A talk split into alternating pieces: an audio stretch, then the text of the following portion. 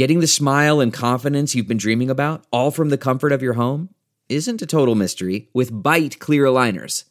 Just don't be surprised if all your friends start asking, What's your secret? Begin by ordering your at home impression kit today for only $14.95.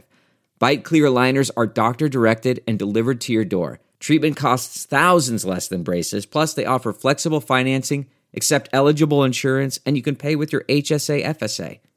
Get 80% off your impression kit when you use code WONDERY at Byte.com. That's B-Y-T-E dot com. Start your confidence journey today with Byte. Delve into the shadows of the mind with Sleeping Dogs, a gripping murder mystery starring Academy Award winner Russell Crowe. Now available on digital. Crowe portrays an ex homicide detective unraveling a brutal murder he can't recall. Uncovering secrets from his past, he learns a chilling truth. It's best to let sleeping dogs lie.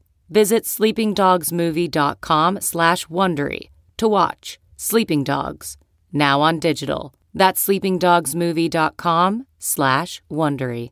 CarMax is putting peace of mind back in car shopping by putting you in the driver's seat to find a ride that's right for you. Because at CarMax, we believe you shouldn't just settle for a car. You should love your car. That's why every car we sell is CarMax certified quality so you can be sure with upfront pricing that's the same for every customer. So don't settle. Find love at first drive and start shopping now at CarMax.com. CarMax, the way car buying should be. Welcome to the Science of Success, the number one evidence based growth podcast on the internet, bringing the world's top experts right to you. Introducing your hosts, Matt Bodnar and Austin Fable. Welcome to the Science of Success, the number one evidence based growth podcast on the internet with more than 5 million downloads and listeners in over 100 countries. In this episode, we bring on innovation expert Suneel Gupta to discuss how you can make you and your ideas backable. Are you a fan of the show and have you been enjoying the content that we put together for you? If you have, I would love it if you signed up for our email list. We have some amazing content on there along with a really great free course that we put a ton of time into called How to Create Time for What Matters Most in Your Life. If that sounds exciting and interesting, and you want a bunch of other free goodies and giveaways along with that, just go to successpodcast.com. You can sign up right on the homepage. That's successpodcast.com. Or if you're on your phone right now, all you have to do is text the word smarter. That's S M A R T E R to the number 44222. In our previous episode, we brought on one of the fathers of decision making psychology to discuss several fascinating takeaways about how to make better decisions with our previous guest, Robin Hogarth. Now, for our interview with Suneel. Suneel Gupta is a teacher of innovation at Harvard University and is the author of the book Backable, where he explores how to get people to believe in your ideas. Suneel's ideas have been backed by firms like Greylock and Google Ventures. He served as an entrepreneur in residence inside Kleiner Perkins, Caufield and Byers. The New York Stock Exchange named Suneel the new face of innovation, and he's personally backed startups including Impossible Foods, Airbnb, 23andMe, Calm, and SpaceX. In 2019, Suneel established the Gross National Happiness Center of America in partnership with the Kingdom of Bhutan. Suneel, welcome to the Science of Success. It's great to be here, Matt. Thanks for having me. Well, we're super excited to have you on the show today. You know, you have such an incredible background and have done so many interesting things. And I'm really excited to explore that and dig into some of the lessons from Backable. Fantastic. Well, no, hey, I, I'm a big fan of the show and looking forward to digging in with you. So I'd like to start with just given all of the fascinating things that you've worked on and, and been involved with, Tell me a little bit about the genesis of Backable and how you really started to piece this idea together. Yeah. Well, you know, I have found now that authors tend to start from one of two points. Either you have a solution or you have a problem.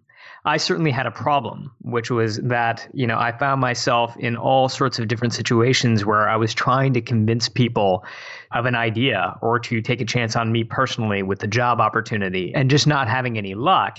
And at the same time, I was finding that there are people who I now call backable people who tend to be able to walk into a room and they convince us to take a leap of faith on them. Even when they're not the obvious choice even when they don't have the obvious idea we tend to want to rally around them.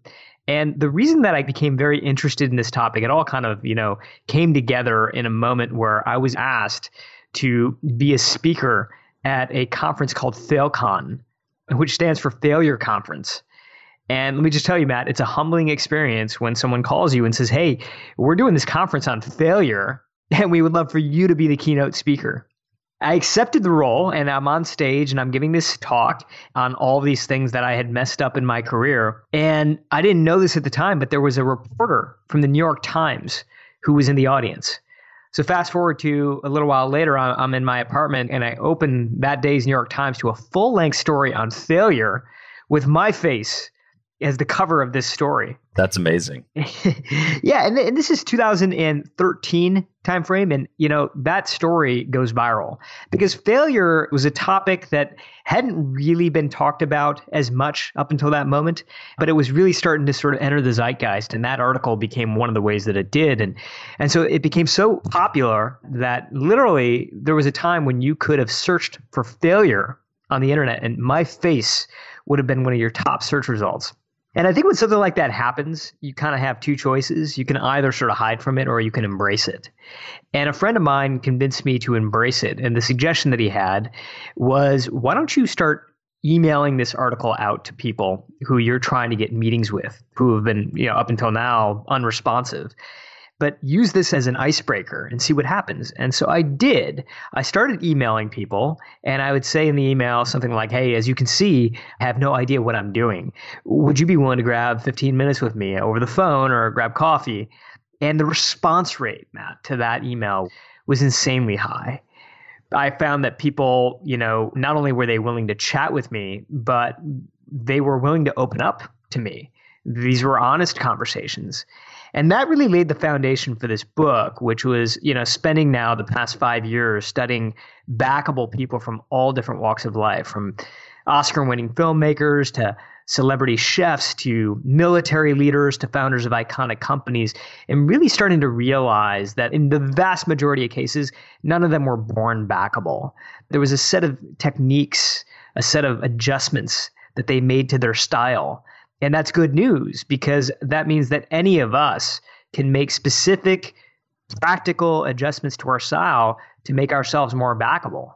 And you touched on something just now and, and, earlier as well that is such an important piece of this, which is that being backable, when you see maybe your background or even just the title, you think initially about raising money for startups. So at least personally for me, that's kind of the immediate thing that yeah. came to mind. But really this is a universally applicable yeah. skill set. I mean, in any field, anything you're doing with your life, yeah, you can exponentially increase your ability to be successful by getting people invested in you and what you want to achieve. Yeah, yeah, such a good point. I really think it comes down to change. Whatever type of change you are trying to create, that can be with your own career, that could be with your community, that could be with your company, whatever type of change it is that you're trying to create. We never do it alone. We need teams, we need colleagues, we need hiring managers, we need bosses, we need investors, we even need friends and family. And so, how do you get people to see in your idea and to see in you what you see in yourself? So, this likely dovetails with this, but I'm curious what were the people you started to study and uncover and see across a wide spectrum of activities and industries, what were some of those commonalities that you witnessed around what made them backable? Yeah. You know, so what I try to do was run everything that I was seeing through the obviousness filter. Like there there were certain things like, you know, you need to be somebody that people trust, for example, something that somebody has perceived trust at least. But but that's kind of an obvious quality and and, and I tried to really focus on the things that surprised me. And ultimately it came down to seven surprising qualities and you know what I did in the book was I really tried to break those into specific steps, then specific techniques. So you know, for example, one of the qualities that surprised me early on was this idea around conviction. What I expected to find when I started researching this book is that backable people, in large, were going to be charismatic folks. They were going to have a high degree of charisma. But the more that I dug in, the more people I spent time with who were extraordinary, the more I realized that that's really not the case sure, there are people out there who are highly charismatic that are backable, but I was finding that actually the majority of them were not. Many of them were shy, they were introverted. By the way, if you want a quick example of that, just very quick, go look up the number one most popular TED Talk of all time. And what you might be surprised to find is a very un TED like presentation. It's a guy named Sir Ken Robinson. The, the talk has over 65 million views. It's an incredible talk on education. But he sort of has one hand in his pocket. He meanders on and off script. You know, he naturally walked with a bit of a slouch, but it's an incredibly powerful talk. What I found is that it's not charisma that makes a person convincing, it's conviction. Backable people take the time to convince themselves first, and then they let that conviction shine through with whatever style it is that feels most natural to them. The fundamental idea of being here, Matt, like if you don't believe, they can't believe. If you don't fully believe what it is that you're saying, then no PowerPoint slide, no hand gesture, no level of eye contact is going to make up for that. Such a powerful insight. I'm curious how do we start to either uncover conviction within ourselves or get convicted about something that we're not sure about? Yeah, yeah. Well, you know, I think it really begins in a moment that I think a lot of us are, are very familiar with, which is that you're with friends or you're with colleagues, and all of a sudden an idea strikes. Like you get inspired by something. And typically, what ends up happening in that moment is that we end up blurting that idea out. And then we sort of look around and we realize that no one is quite as excited about that, what we just said, as we are. And when that happens, it can be very deflating. It can be a very deflating moment. And most of us, what we find, will then take that idea, we'll put it in a mental drawer, and we'll sort of walk away. You know, one of the things we found when we were looking inside big companies, back to your point, this isn't just for entrepreneurs, but we were really interested in how do ideas really flourish within larger organizations one of the things we found is that most great ideas, I mean, the ideas that companies and organizations regret having not done, were already there. They were already floating around the companies, but they weren't killed inside the pitch room. They weren't killed inside formal meetings. Those ideas tend to be killed inside the hallways. They get killed inside parking lots, in casual conversations where, like, you share it with somebody who's a friendly you know, and they don't give you the reaction and you kind of get deflated and you walk away from the idea. So, getting back to that moment when you start to think about this moment of inspiration, what backable people tend to do is they almost form this very, very simplistic decision tree in their heads, which is okay, I'm inspired by this. Is this an idea that I have high conviction for or low conviction for? One way to think about it is this a peanut M&M or is this a chocolate M&M? A peanut M&M is not a piece of steel but you can squeeze it and it won't crack immediately. Whereas a chocolate M&M, you, you squeeze it just a little bit and, and it cracks. You don't want to share a chocolate M&M with people because it's going to crack immediately and it's going to be a deflating experience. So what backable people tend to do is they say, if it's a chocolate M&M, I'm not going, I'm going to resist the impulse to share this idea right now. And I'm going to take what we call in the book incubation time. Now, incubation time is where you put the peanut inside the idea. And there are lots of different styles for how people like to spend their incubation time. Some people like to draw things out; they're more artistic. Some people like to talk it out with literally themselves through a, through a, you know a recorder or, or or they film themselves on their laptop. I'm a writer. I like to write my ideas out. So I mm-hmm. literally start out with just blank pieces of paper. And I know you're a journaler as well, Matt. I am too. And I literally just try to just start writing my idea out. And there's a couple of key principles, I think, when you're spending this incubation time for building conviction. One is that you want to allow yourself to kind of wander a little bit. Oftentimes, when we're at the early stages of an idea, we tend to fall in love with a solution. But what we found is that backable people tend to fall in love with a problem, not necessarily falling in love with a solution. And if you fall in love with the problem, what that allows you to do is it allows you to wander in different directions. So as you start to journal your idea out, you may end up finding that it morphs into something else. If you're rigid about your solution, you're going to shut those patterns off. You're going to shut those possibilities off. But if you're in love with your problem, you're going to follow those through.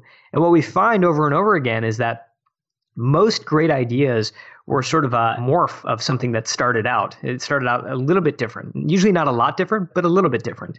You know, IDEO, the company, will go into sort of their consulting, you know, arrangements with companies, and one of the first things they'll they'll have people do sometimes is they'll say, you know what, you guys have an idea right now. Why don't we come up with eight alternatives to your idea? And typically their clients are like, no, no, no, we have the idea. We know what it is. And they'll say, yeah, yeah, but let's just spend 20 minutes coming up with eight alternatives to that idea and just see what happens. And so finally they do. And what they say is that almost always one of the eight ideas ends up being the thing that the room gets most excited about, even though they came in with a very different concept. So again, allowing yourself to wander. The second thing is that you want to not just during this incubation time, you don't just want to steer into why this idea is exciting to you. You want to also steer into why this idea might be objectionable. In the book, I call this steering into objections. So putting your taking off your excited hat, putting on your critic hat, and thinking to yourself, when I ultimately share this with my colleagues or my friends or whomever I'm going to share this with, what are going to be the top two or three things they're going to bring up? And you want to write those down and you want to start to answer those. Now, most people are afraid to do this. And the reason for that is because we know that we won't have perfect answers. But the reality is that when you're trying to create something new, you're very rarely going to have perfect answers to those questions. There's always going to be open questions. If, it, if there weren't, it probably wouldn't be a new idea. But just the ability to have a back and forth, just the preparedness of like I have thought through what they're going to bring up, then I'm able to have a conversation about it. Gives you that level of conviction that you need to walk into a room. On the other hand, if you walk in sort of crossing your fingers hoping they don't bring something up, you can never have the conviction that you need to create a backable moment. Those are great insights and especially this notion that we should have be okay that our answers aren't perfect to me, that's so important to really understand, even in the early genesis of an idea, that you have to have some level of comfort with ambiguity to be yeah. able to to bring something into the world. Yeah, absolutely. And, you know, in some ways, I have found that that ambiguity is what creates conversation. Because these backable moments, whether it be a pitch or a presentation or an interview, they're very rarely a monologue. You know, you don't walk in, recite your resume, and walk out of the room. It's a series of interactions. And it's the ambiguity that ends up creating interesting conversation where again it's not just you reciting your idea or your resume it's you engaging the other side of the table. And when there's some ambiguity you actually have something to talk about. Yeah i really like that insight a lot. In some senses doing that a little bit of that work in advance almost reminds me of the concept of a pre-mortem or even the military conception of red teams that essentially beat ideas up and try to figure out why things are going to fail just those concepts i find to be really fascinating ways to improve your own thinking and as you said if you're falling in love with a problem instead of falling in love with a solution you create more space for yourself to not have your ego be tied up in whatever the definitive outcome may be if that makes sense. Yeah. Yeah, no, totally does. And I, and I love the way you phrase that too, because it is about ego. Oftentimes we come up with an idea and then we get married to it, and then our identity gets wrapped up in it. And then anything that sort of kind of starts to even bend it a little bit, we kind of resist that. And it's amazing how quickly that can happen, you know, where all of a sudden we almost feel married to something. And so I, I do think it takes deliberate practice but it's so important, which is to say, it's, it's almost in some ways to catch yourself in these moments of excitement and say, all right, but let me just unwind this a little bit. What was the problem that I was trying to solve? What exactly am I trying to get at here? And just allowing yourself to have the space and flexibility of knowing that your answer, that thing that you're excited about, is probably one of many different ways to tackle that. And maybe it's the best, but maybe it's not this is a corollary of that, but how do you think about the balance between being really convicted on an idea versus having the intellectual humility to change your mind or abandon it and move in a different direction? Yeah, yeah. That is such a powerful question. I don't think that you can be 100% convinced about anything. I think, well, you know, I don't find that backable people usually are. But I think what they're convinced about is that there's a real problem to solve here. Like they're convinced that the insight that they have found is solid. You know, one of the chapters that we talk about in the book is this idea of finding an earned secret, finding an earned secret. Then I'll tell you a quick story. I was in the waiting room of a guy named Brian Grazer, who's a Hollywood producer. You know, he's won like 130 Emmys, dozens of Oscars, but he also invests in companies and he runs large teams. And so as I was sitting in his waiting room, this is, you know, a couple of years ago, you know, I was surrounded by people who were there to pitch him on all sorts of things. And you could just tell that the anxiety in the room was really, really high. Like people were nervous. And so when I went back to see Brian, I said to him, "Hey, you have a room full of nervous people out there. If I could have given them like one piece of like one piece of advice before they pitched you on how to pitch a guy like Brian Grazer, what would it be? What would that one piece of advice be?" And he thought about it for a moment and he said, "Give me something that I can't find easily on Google. Give me something that's not easily Googleable." And I thought that was so interesting because as I talked to more and more backers, more and more decision makers, what I realized is that great presentations, great pitches, great interviews tend to be based on an, a hidden insight. They tend to be based on an earned secret, something that you have gone out into the field and you have found and you realize like, hey, this is something that you know, is somewhat surprising. Like most people in my shoes don't really know this. And I'm going to bring that into the room and I'm going to build my idea on top of that. And so, getting back to your question about like conviction and humility, I think what we're talking about is really conviction on the problem, but leaving the solution somewhat flexible so that the people on the other side of the table can really get involved. I know, you know, one of the concepts, Matt, you and I were talking about before the show was this idea of flipping outsiders into insiders. And that's where that comes in. I definitely want to dig into how to flip outsiders into insiders. But before we dig into that, I want to unpack a little bit more this idea of earned secrets and hidden insights.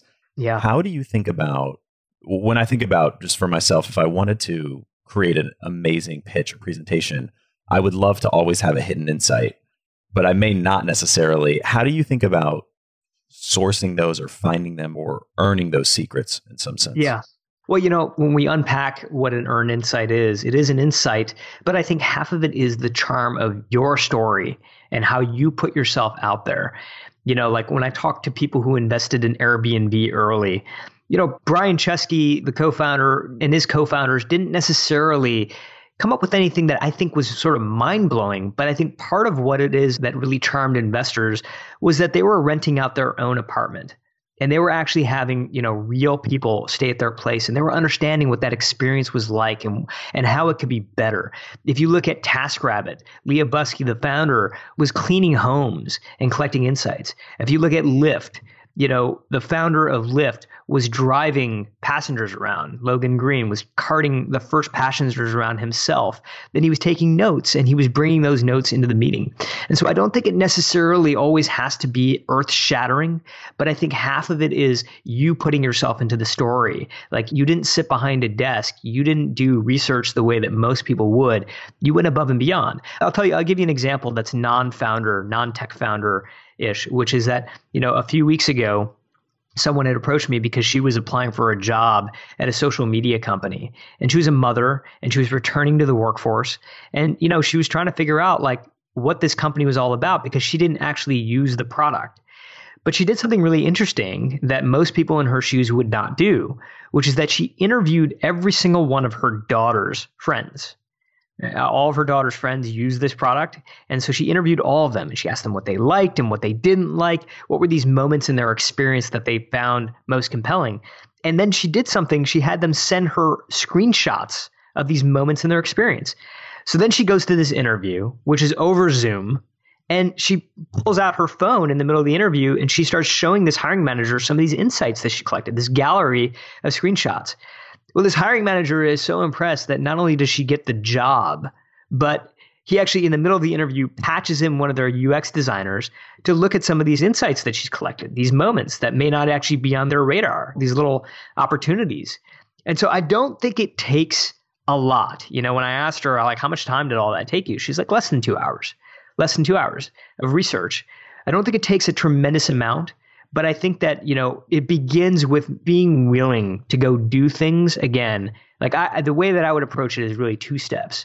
What would most people step one is thinking what does most people do in this situation? What would most people do? And then the second is going and doing at least one step beyond that. That could be talking to customers that could be test driving a competitor's product that could be attending a, an obscure meetup online but doing something that most people in your shoes would not do what a great story and it really showcases that it's all about just putting in a little bit of extra effort going one step further. And you, mean you've shared some great examples of that already, but I think that that really crystallizes how you can start to generate these personalized and unique insights that can help take something that may have been one dimensional and make it three dimensional. Yeah. Okay, picture this. It's Friday afternoon when a thought hits you. I can spend another weekend doing the same old whatever, or I can hop into my all new Hyundai Santa Fe and hit the road. With available HTRAC all-wheel drive and three-row seating, my whole family can head deep into the wild. Conquer the weekend in the all-new Hyundai Santa Fe. Visit HyundaiUSA.com or call 562 for more details. Hyundai, there's joy in every journey. Okay, picture this. It's Friday afternoon when a thought hits you. I can spend another weekend doing the same old whatever, or I can hop into my all-new Hyundai Santa Fe and hit the road. With available HTRAC all-wheel drive and three-row seating, my whole family can head deep into the wild. Conquer the weekend in the all-new Hyundai Santa Fe. Visit HyundaiUSA.com or call 562 for more details. Hyundai, there's joy in every journey. Okay, picture this. It's Friday afternoon when a thought hits you. I can spend another weekend doing the same old whatever, or I can hop into my all-new Hyundai Santa Fe and hit the road. With available HTRAC all-wheel drive and three-row seating, my whole family can head deep into the wild. Conquer the weekend in the all-new Hyundai Santa Fe. Visit HyundaiUSA.com or call 562 for more details. Hyundai, there's joy in every journey. So let's come back to the concept of flipping insiders to outsiders. Yeah, you know, it's really interesting. And I think uh, people, the book came out a few weeks ago, and, and this has been one of the concepts that people have gravitated to the most. You know, one of my favorite stories from the book is about Betty Crocker. And Betty Crocker in the 1940s introduced instant cake mix to the market. And they believed that instant cake mix was going to be a smash selling product. And so they were stunned. The executives at Betty Crocker were stunned when they found out that instant cake mix just was not selling and they could not figure out why. And so they hire a psychologist named Ernest Dichter to go out into the field and start doing interviews with customers. And so Dichter comes back with a recommendation, an insight that was really, really surprising. He says, I think you have made the process of making a cake too easy, too simple. Because all the customer has to do is pour water into a mix, pop it in the oven, and voila, there's a cake. But when the cake comes out of the oven, they actually don't feel a sense of ownership over it. They actually don't feel like they really made that cake. So Dichter had a recommendation. Why don't you remove one ingredient, one key ingredient, and see what happens? And so they do. They remove the egg. And so now, as a customer, you have to buy and crack and mix in your own fresh egg. And sales completely take off. Because now, when the cake comes out of the oven, people felt like they had an ownership over it. And look, researchers and scientists have unpacked this theory over and over again and proven it in different ways. A group of economists out of Harvard called this the IKEA effect, which basically tells us that we place up to five times the amount of value on something that we help build than something that we simply buy. And so there are a lot of people out there with poorly made futons and furniture that they're probably not going to get rid of because they built it themselves. And so, what does this have anything to do with creativity or innovation? Well, we've kind of been told that it's a two step formula, right? You come up with a great idea and then you execute on it really well. But there's a hidden step in between. And that hidden step is where we take early employees, early colleagues, early partners, just early friends, and we make them feel like it's their idea as well we give them an egg and we allow them to crack that egg into the mix so that by the time the cake comes out of the oven, by the time we reach execution phase, they actually feel like it's their cake as well. And I believe, like, I really I believe you can trace any successful organization, any successful political movement, any successful product initiative back to that hidden step. Right? It was never just one person. Oftentimes we will give the credit to sort of one leader, but the reality is, is when we sort of you know unwind the clock and we go back in time and we look at how it was really formed, it was a group of people who felt the same founder level passion over that idea as the person who came up with it in the first place. How do we practically start to think about getting those early team members bought into the vision and yeah. telling a story that's collective as opposed to about you and them. If that makes sense. Yeah, yeah. I, lo- I love. By the way, I love the way you frame that, like the collective story, because that's exactly what what it is that we're doing. You know, I one of the people I talked to for the book was the head of the MacArthur Foundation, which gives the Genius Grant, and the Genius Grant's a six hundred and fifty thousand dollar grant to some you know really amazing people, like Lin Manuel Miranda, the creator of Hamilton, is a Genius Award recipient. And I asked him, like, how do you go about selecting people for a grant like this? And one of the things he said that was really surprising to me is that if you are somebody they're considering and you are already on a very, very clear path to success, to achieving what it is that you want to achieve out of life, that will actually make you a less likely candidate for the grant. Less likely, not more likely. And I was like, why? And he's like, well, you know, as a foundation, we want to have some influence on your success we want to actually know that, you know, as a result of what we did for you, as a result of what we were able to provide for you, you were more likely to achieve what it is that you were trying to achieve. And he was offering me this perspective from the foundation, but he was saying, look, I mean, this is really how we operate as human beings, right? Don't we all want to know that we made a difference? Don't we all want to know that we made some kind of mark on the things that we're getting involved in? And it's true. And yet, if you look at the way that we approach most presentations or pitches, the way, we approach most audiences, we very much, the most of us, very much like to tell the story of me, right? the story of my idea, the story of my resume, the story of my vision. Whereas what backable people tend to do is they tend to tell the story of us, how my idea and your idea, or who I am and who you are, come together to create something bigger right? One way to think about that practically is like look i have you know if i have an idea that i'm selling right i have most of the ingredients of this idea. But as it turns out you know, the one thing that i'm missing or the couple things that i'm missing happen to be the areas that you are an expert in right? And if we were to combine together if you were to crack your eggs into this mix we would make this really really beautiful cake together right? But again, most of the time we don't approach it that way because we feel like we need to walk into these meetings with bulletproof bulletproof answers or a bulletproof plan. But when we do that, we often shut people out of the creative process. So, one of the very specific things that we talk about in the book is how to share just enough. Don't overshare, at least not in the beginning. Oftentimes, I'll see teams walk into meetings and they'll share like 90% up front and then they'll save 10% for Q&A. My advice is now to reverse that.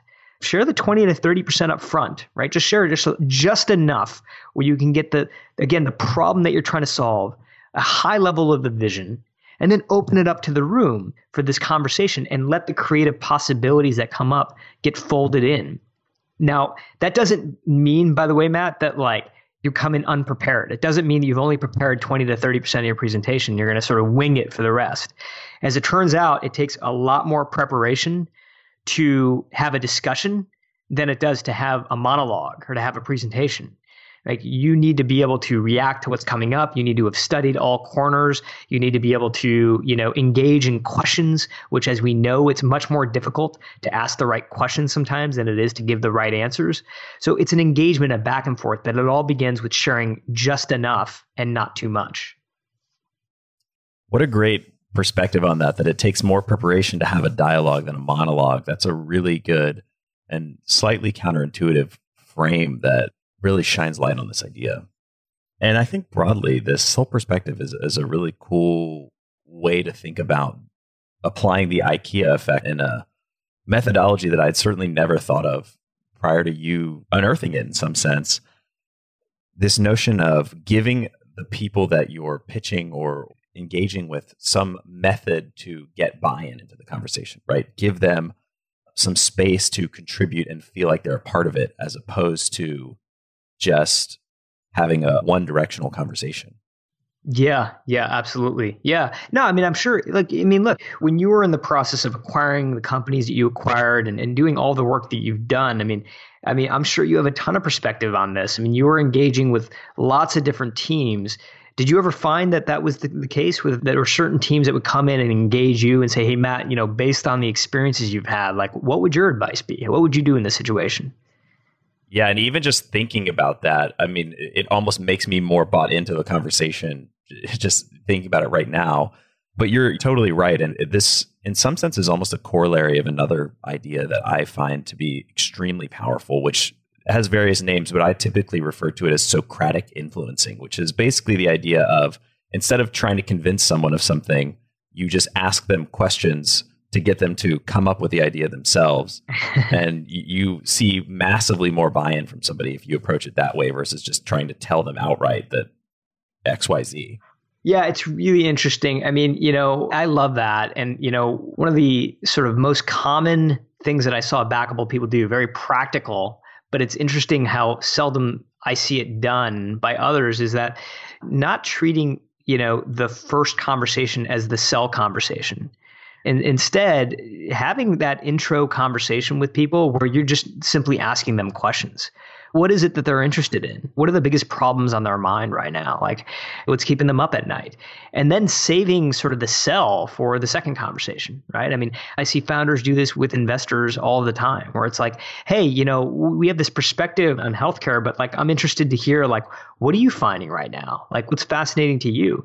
And then taking some of the insights, taking some of those things and folding them into the follow-up conversation. You know, we heard you say this during the last conversation. You know, we did some research on that that and we agree and here's what we found and instead of jumping straight to the sale almost treating it like a one-two punch and I think you can even apply that in a single conversation in some sense, which I'm a huge fan of. Whenever yeah. I meet somebody new, I almost never want to introduce myself first. I'd much rather hear them introduce themselves and ask all kinds of questions. And then once I have all that context, I can really yeah. way more effectively tailor my whatever the you know my introduction or parts of my background that are the most relevant or personal experiences that tie in with that and yeah. without that context you're just blindly stumbling into the introduction you have no idea what's going to be the most helpful pieces of yourself to bring to that conversation I love that. You know, the other day I, I spent time with a sales leader who was talking about this product that he's been out there trying to sell, and he's like, it's this product that you know has lots of different features to it. And so the way that he would approach his presentations to you know potential buyers is he would talk about every single one of these features.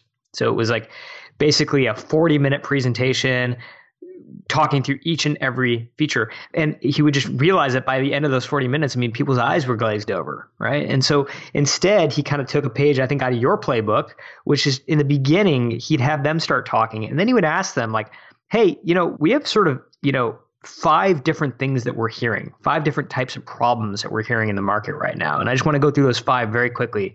He'll, he'll, he'll list them off and he'll say, which of those five resonate the most with you, if any? And they'll be like, well, number three, for sure. We're hearing that all the time over here. And so instead of going through every feature, he'll jump right into number three. And he'll talk about how the one specific feature addresses the problem for number three. And, you know, now it's like a 15 minute presentation as opposed to a 40 minute presentation, saving a bunch of room for dialogue. He's gone straight into, you know, responding to what it is that they're telling him is their biggest pain point. And he's like, it, was, it became a night and day, you know, result. The number of people who ended up saying yes was just way, way different than it was before. Great example. And it's such a simple shift in perspective, but it can really transform the way you interact with people. Yeah, so I want to explore some other themes from the book because there's so many great lessons here. One of the sections that I found to be really, really insightful was the notion of playing exhibition matches. Tell me a little bit about that. Yeah, I love exhibition matches as well. You know, it's one of my favorite chapters. And Basically, exhibition matches are low stakes practice sessions before you get into a high stakes situation. And you know, what I found after studying hundreds of backable people is that oftentimes we sort of look at them and we kind of feel like they're naturals. Like they're just naturally gifted speakers, and some of them are. But in the vast majority of the cases, they were the product of lots and lots and lots of practice. And the reason that that's so deceiving to us, the reason we don't think that it's a lot of practice, is because they almost come off as sort of extemporaneous. They almost have an improvisational style to them. So we kind of assume that they're coming up with it on the spot when again it's typically because they've practiced so much that they are able to have that natural style. And i'll tell you a little bit more about that. These exhibition matches are again they can be played you know there's a few rules a few ground rules but i you know let me walk through just a couple of them for you like how to play you know good exhibition matches. The first is that no venue is too small like when you're practicing something you can practice with anybody it could be a friend, it could be a colleague, it could be a family member, it can really be anybody. But when you're doing a practice session, you don't want to give the director's commentary version. So what I find that a lot of people will do is they'll be like, you know, in these practice sessions, they'll say, hey, you know, so when I go in the room, this is what I'm planning on doing. And then I'm going to go through this, and then I'm going to go through this section. And they're kind of giving this almost editorial director's commentary. You don't want to do that. And the reason you don't want to do that is because you want to build the muscle memory, the exact muscle memory of what it's going to be when it's in the room. And you can only do that if you're giving them the real version. So that's one really important thing. The second thing is that it's critical when you're doing these exhibition matches to get good feedback. And the only way you can get good feedback is if you ask good questions.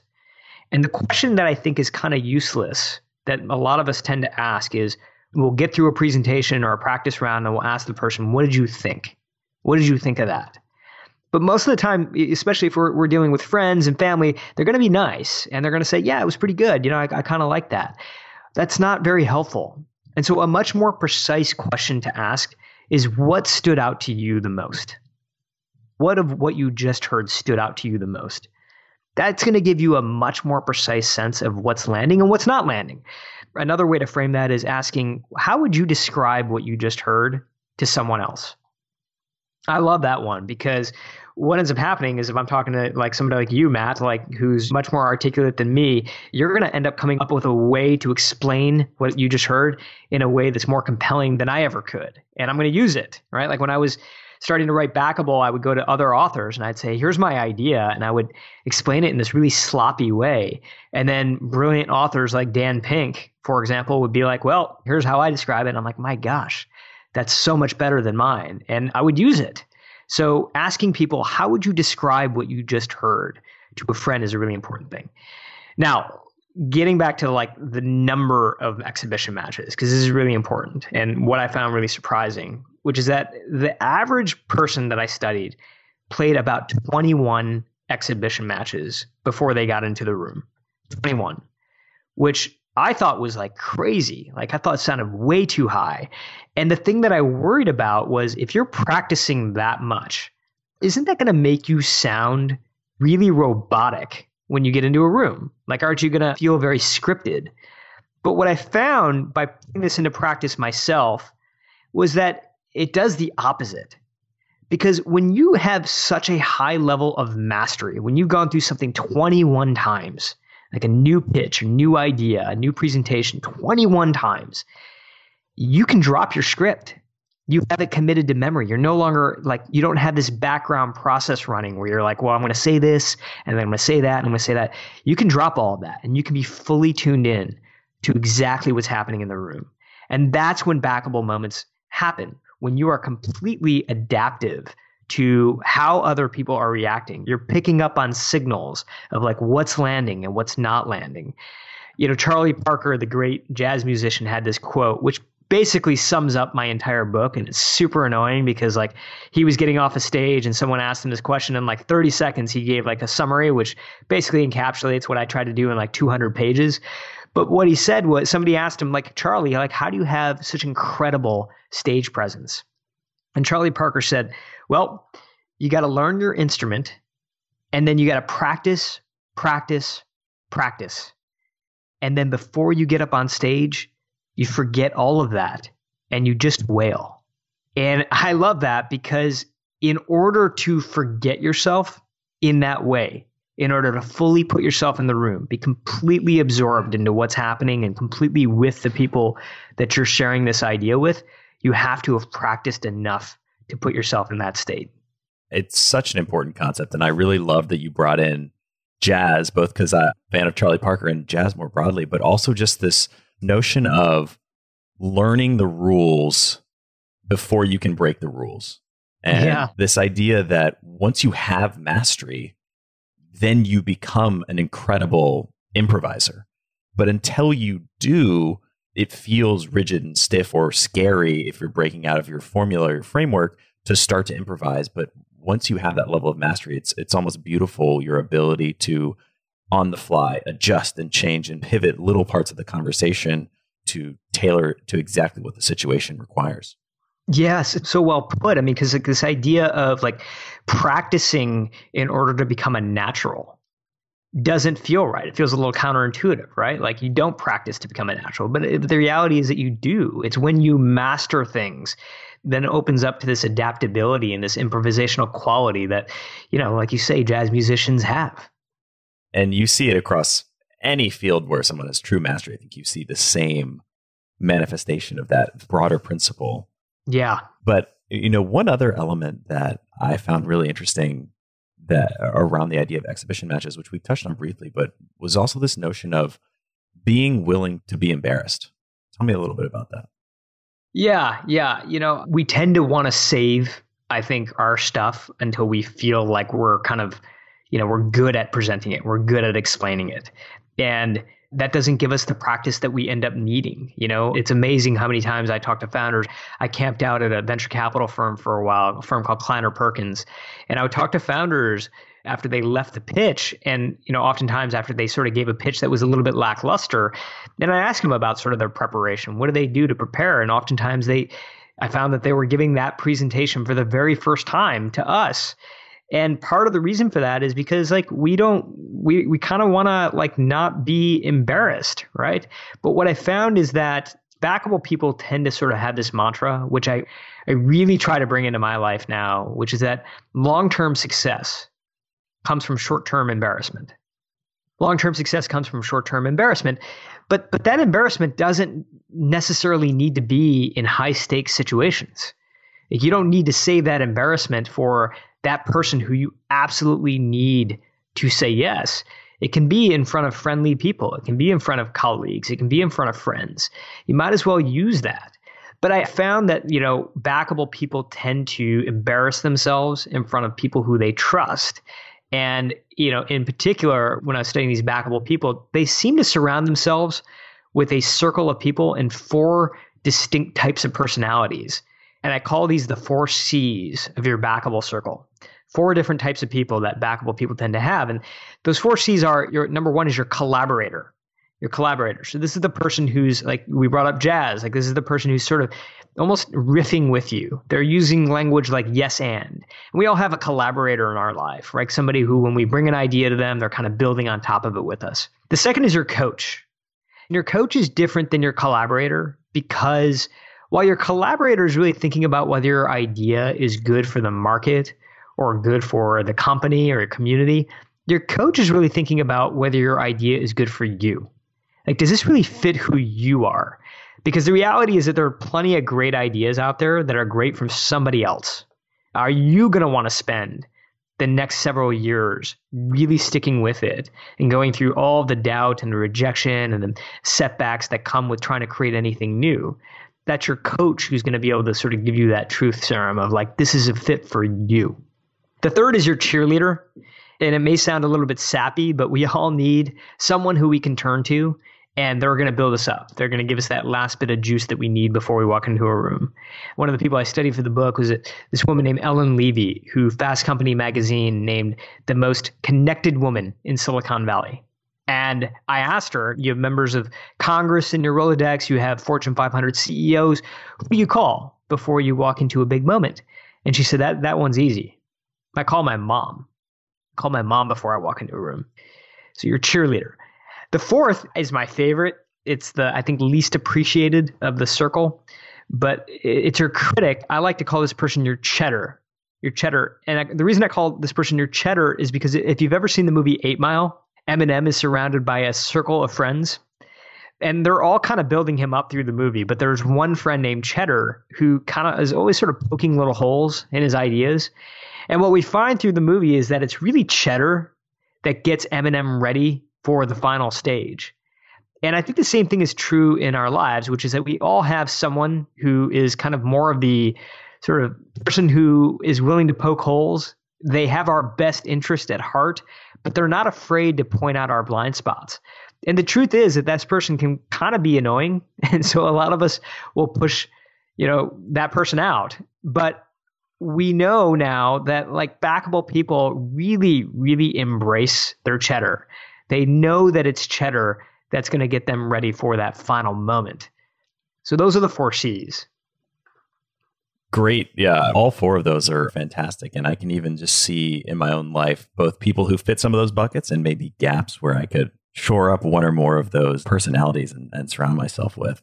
I'm curious, zooming out a little bit, for somebody who wants to start to, to put some of these ideas into practice, what would be one action step from anything we've talked about today that a listener could take today and start to apply to make themselves and, and their ideas more backable? Yeah, yeah. Well, you know, I think it's I think it's important for us all to kind of just, you know, look at where we are right now. You know, I think so many people are coming out of the pandemic with ideas. And the thing that I'm hearing more often than not now is like a realization that, you know, what we were doing before may not necessarily be what we want to be doing going forward. And I think for those of us who have been lucky, the pandemic has given us a little bit of a pause. I mean, for, for many people, it's just made their lives so much busier.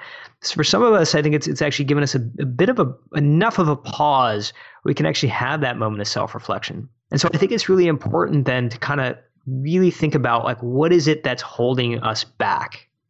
And I think that it tends to be three words more often than not.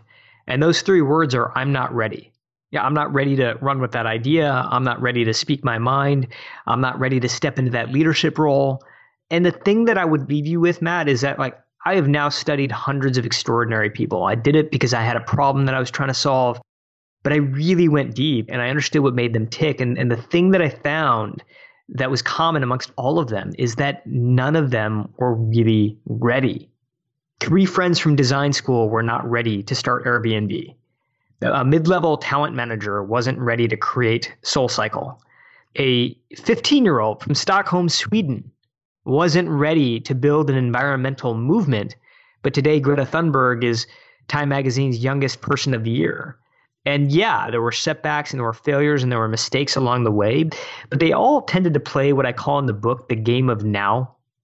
And in the game of now, the opposite of success is not failure, it's boredom. So I think it begins with understanding what it is that kind of really makes us tick, using, I think, maybe a little bit of this pause that we've had to find ideas that really make us come alive and then really sort of recruit good people to join us along the ride. Because, I mean, if nobody's ever told you this and you're listening, then let me tell you, like, you are ready what a powerful and in some sense freeing perspective that we're both simultaneously never ready and always ready. Yeah. We just have to we just have to take the leap and start. Yeah. Well, Suneel, this has been a fantastic conversation. I really appreciate you coming on the show and sharing all this wisdom. Where can listeners find you and Backable online? Yeah, just go to backable.com, B A C K A B L E.com. There's some free content out there. It'll be a way for us to connect together and, you know, come check it out. Well, thank you again so much for coming on the show. And it's been a great conversation. I've really enjoyed it. Matt, I really enjoyed that. Thanks so much for having me. I'm a big fan of the show. Thank you so much for listening to the Science of Success. We created the show to help you, our listeners, master evidence based growth. I love hearing from listeners. If you want to reach out, share your story, or just say hi, shoot me an email. My email is matt at successpodcast.com. That's M A T T at successpodcast.com. I'd love to hear from you, and I read and respond to every single listener email. I'm going to give you three reasons why you should sign up for our email list today by going to successpodcast.com, signing up right on the homepage. There's some incredible stuff that's only available to those on the email list, so be sure to sign up, including an exclusive curated weekly email from us called Mindset Monday, which is short, simple, filled with articles, stories, things that we found interesting and fascinating in the world of evidence based growth in the last week. Next, you're getting an exclusive chance to shape the show, including voting on guests, submitting your own personal questions that we'll ask guests on air, and much more. Lastly, you're going to get a free guide we created based on listener demand. Our most popular guide, which is called How to Organize and Remember Everything. You can get it completely for free, along with another surprise bonus guide by signing up and joining the email list today. Again, you can do that at successpodcast.com, sign up right at the homepage, or if you're on the go, just text the word smarter, S M A R T E R, to the number 44222. Remember, the greatest compliment you can give us is a referral to a friend, either live or online. If you enjoyed this episode, please leave us an awesome review and subscribe on iTunes because that helps boost the algorithm, that helps us move up the iTunes rankings, and helps more people discover the science of success. Don't forget, if you want to get all the incredible information we talk about in the show, links, transcripts, everything we discuss, and much more, be sure to check out our show notes. You can get those at successpodcast.com. Just hit the show notes button right at the top. Thanks again, and we'll see you on the next episode of The Science of Success.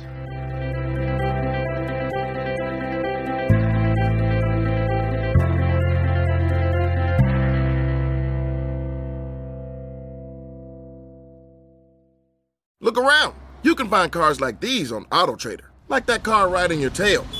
Or if you're tailgating right now, all those cars doubling as kitchens and living rooms are on AutoTrader too. Are you working out and listening to this ad at the same time?